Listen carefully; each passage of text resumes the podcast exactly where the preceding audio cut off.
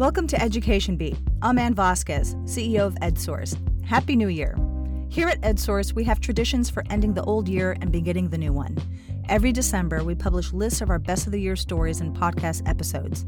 And every January, we turn to our resident fortune teller, John Fensterwald, for his predictions of what will transpire in California education in the coming year. So settle in and listen to what's in store for 2024 on this week's Education Beat with host Zaidee Stavely.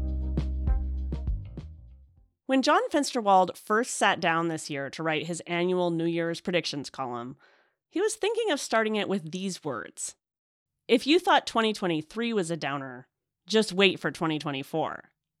But then John's wife stepped in. She said, uh, "Well, that's pretty gloomy. Who wants to Who wants to read a column that is that is so depressing? Can't you come up with something that uh, that is positive?" So John started his column with a positive prediction about arts education. I said, well, wait a minute. We got uh, lots of excitement about the arts. We had Proposition 28 pass. That's a billion dollars for the arts, which has been neglected over the years as we focused on other things.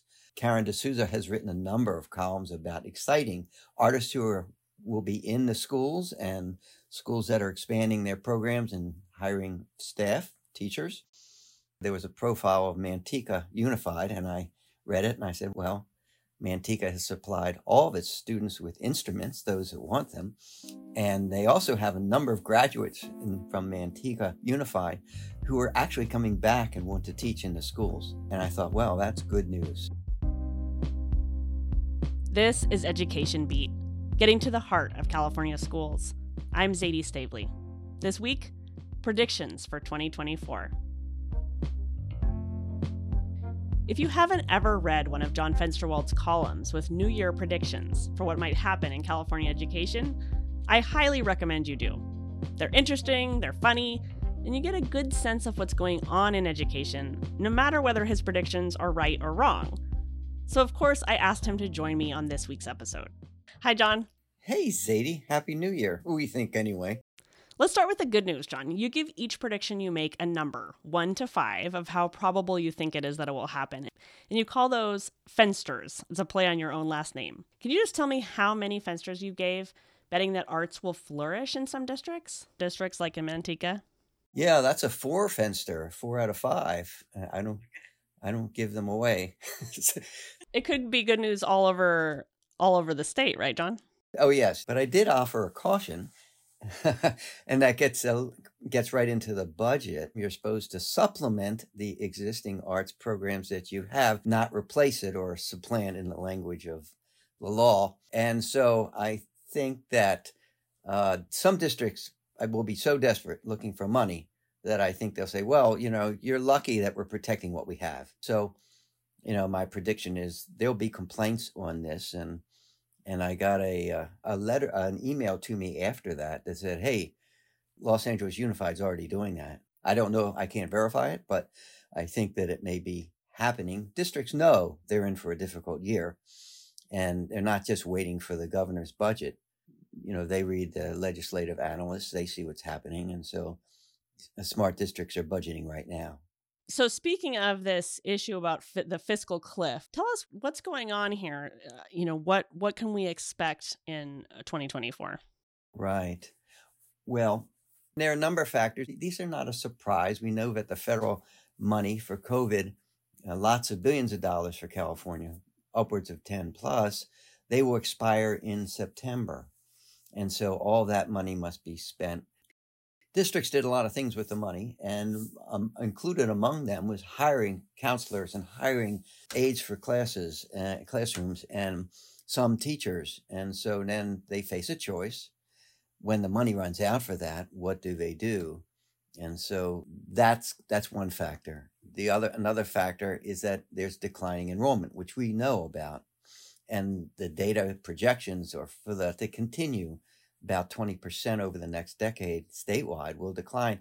Something higher than three out of four districts are losing enrollment. And so that's a factor because your funding is based on on actually attendance, but attendance is tied with two enrollments, obviously. And then the third um, factor is that there's going to be a drop in Proposition 98 funding. Proposition 98 is the formula created about uh, 30, 40 years ago, which ties community college and K 12 funding or TK 12 funding to how much revenue comes into the state. Approximately 40% of that goes to schools and community colleges. But it's very dependent on revenues, and revenues going up and down in California. The legislative analyst came out with a report last month that said this is a really serious drop. And final factor is the basic general funding for schools. We had an 8% increase this year, 13% above the minimum that was required uh, the year before that. And inflation this year is measured by a federal index, not looking around and what I pay in gas and what I pay in rent, but the federal uh, measure is about 1%. And that's what districts are really counting for raises and they're counting for operating expenses. They will face increases in electricity. We all know what we're getting in PG&E. So 1% is uh, going to be create problems. It's a deficit for, for districts. And so all these factors are going to happen this year. And it's, you know, how is the state going to make up the money or how are districts going to deal with the cuts are the two questions we will face. And John, what are you predicting for how the this fiscal cliff will will affect you know teachers and and, and school districts march 15th is the date when all teachers need to be noticed. It used to be just teachers now it's actually hourly workers as well. They need to be told you may not have a job next year so this is a first notice to you. And it's usually more way more than in fact get laid off because we have retirements and the like. We have people just leaving the profession. So, but it's very, it's very disorienting for any teacher to get a pink slip, a notice that you may not be needed. And usually it's the, it's by contract, by seniority. It's the newest teachers who get laid off first. And I think we're really conscious now of equity and that many of these new teachers are teachers of color We've been trying to get into the district. Will they be the first to be laid off? They may be math and STEM teachers that we have in short supply, special education teachers, bilingual teachers. So there's an equity and a, and a, a number of reasons other than simply last in, first out. And we're going to have to go through that. The other thing, there are plenty of schools in districts that have really don't have enough students in that school, there really may be, I, I saw a figure today, a huge number of, of schools in, in Los Angeles Unified, for example, have lost 20% of their enrollment. And so there's a cost to keeping schools open when you're under enrolled in the school. That's one way you can save money is to merge. And as we've seen in Oakland, we've seen in San Francisco, and uh, particularly Oakland, and LA too. It's sort of a, a non starter up till now. And so that's always uncomfortable discussions. And the problem is schools wait until the end of the year when, in fact, if you're going to do that, you need to get neighbors and parents involved from the start. And if you don't, that's where the problems are. So you got to make that, this have these discussions early. And so I imagine some districts won't be doing the, having those discussions in the way they should. And the other issue, a number of districts have signed contracts, uh, assuming that there would be increases in the local control funding formula. That won't be happening this year. And it's a question whether or not they will rise at the level that they have in the past for several years. And if you've got contracts with basically five, six, seven percent raises in the future in two years, that creates a problem that you have to deal with somehow. You can only eat your reserves so far. And so that gets into the issue of the number of districts that will be labeled as in financial distress. And we haven't had large numbers of those in the past several years because there's been so much money.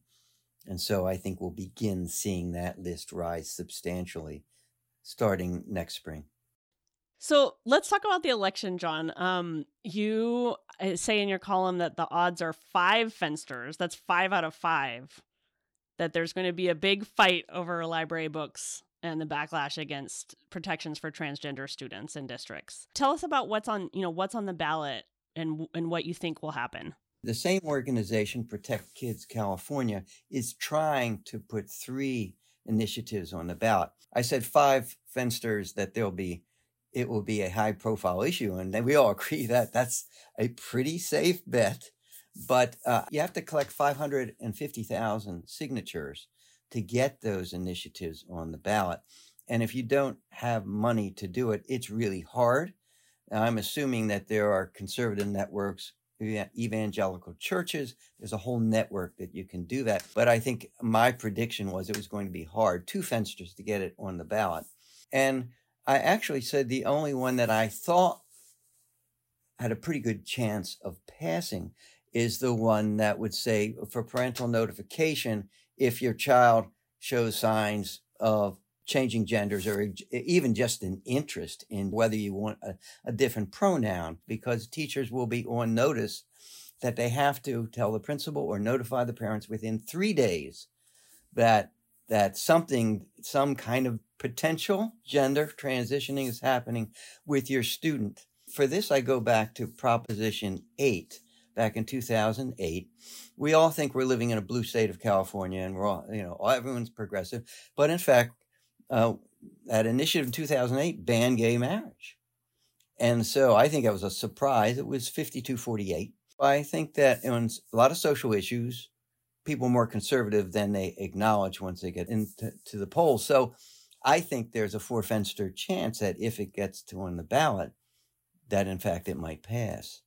I think parents are I mean, I think parents have a tendency to say, "Well, I'm I'm with that child if it's someone else's child, but I want to know what's going on with my child in my school, and I don't want to be the last one to know." So I think that's a it's an anxiety, and there are a lot of people playing off that anxiety too. So we'll see. John, there are other, there are another two yes propositions coming from the same group, um, and you know one of them would prohibit students from participating in sports if right. they were assigned uh, male at birth and, and they identify as female they wouldn't be able to play on on girls sports teams that's right and then there's another one that actually bans gender affirming medical care for yes. um, for minors under 18 even if parents consent and or doctors recommend the treatment and you but you don't think that those would pass I don't think so. I think those are more severe, and I think that that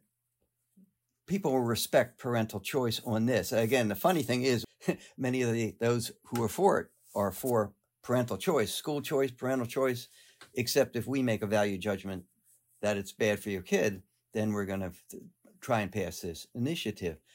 And I don't think that it would pass, but uh, again, I thought the other one with regard to notification of parents has a better chance than these do. And California has been a sanctuary for for trans kids to come to uh, to the state. And, and, then again, when you say even if your parents decide it's appropriate for for my for my kid, uh, they're saying no, it's not. Or even if a doctor says and gives a consent or uh, or agrees that this care is needed, then this would rule that out. And I think that's I think parents recognize that that's that's crossing a line. So John, there's actually another ballot initiative that people are trying to get on the ballot, and that one's for school choice. Can you just explain to, to us what this initiative would do and and why you don't think it has much of a chance of getting on the ballot? Yeah, it's similar to vouchers, although it's called an education savings account. And what it what it would do would be to give parents roughly what they would get from per student Proposition 98 funding, same as as other kids would get to go to a district school or charter school. Uh, and this would say you can take this and go to a private school, and it would be fourteen thousand dollars the first year and increase yearly after that. And I mean, it has a lot of attraction. First of all, any any family that has kids in private school would all of a sudden get free tuition or close to it, some or more. But and then second of all, eh, you could save the money. And if you don't, say you want to do a hybrid homeschool situation, it doesn't cost 14,000. You can apply this money towards uh, higher education in the future. I don't think it would win anyway, uh, but the challenge is it would be require a constitutional amendment because it would also mean changing the constitution to allow students to go to religious private schools. So we're talking about 875,000 signatures. That's a lot.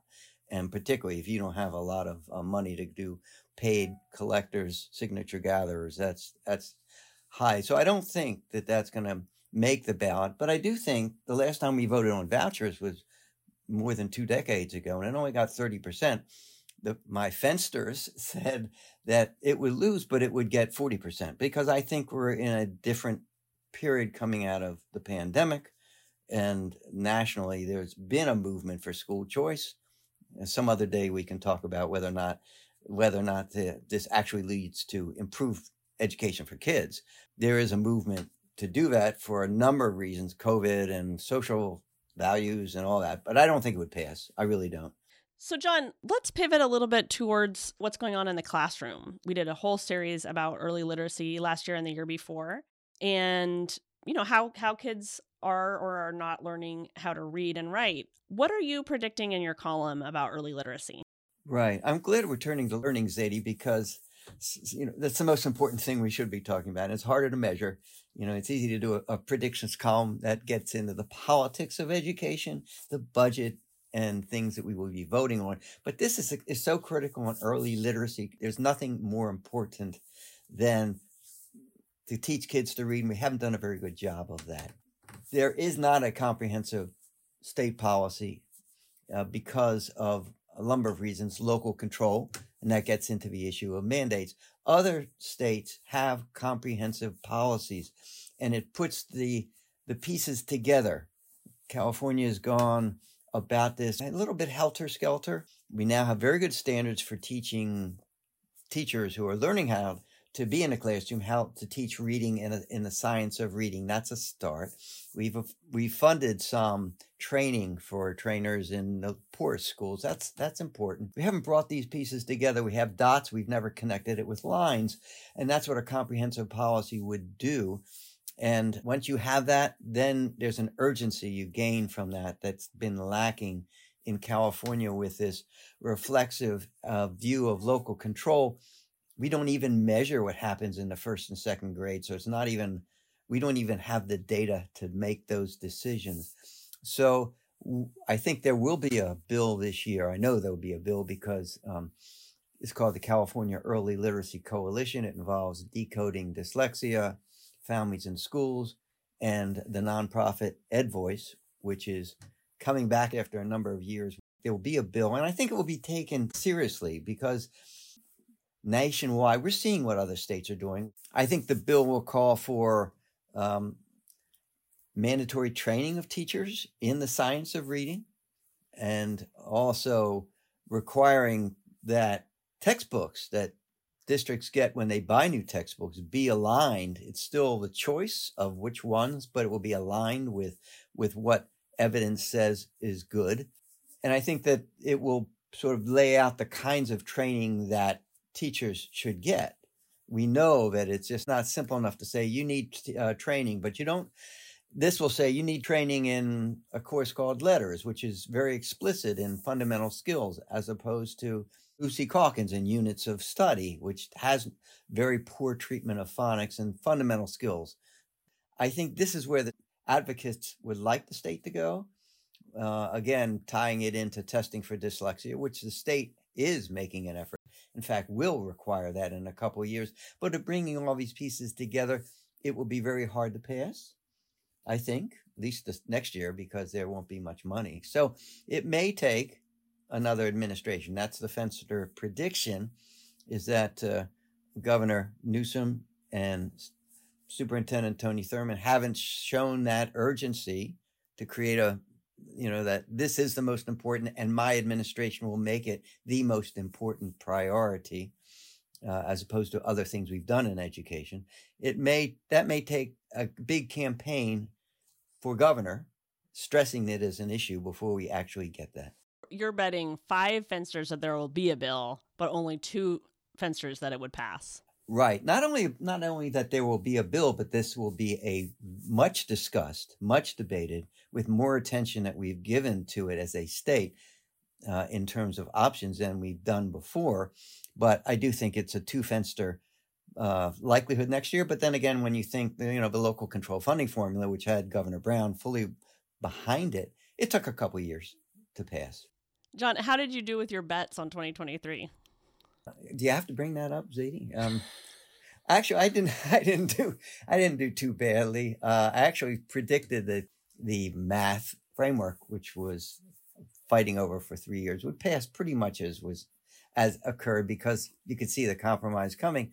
I said that um, there would be tutoring. I, that was my big bet, and I said the governor would use the um, College Corps, which is a interesting sort of Peace Corps in a California way for college students to earn money as they worked in the community. I said, boy, this is a great opportunity to turn this into a massive tutoring effort, which in fact is what Tennessee has done.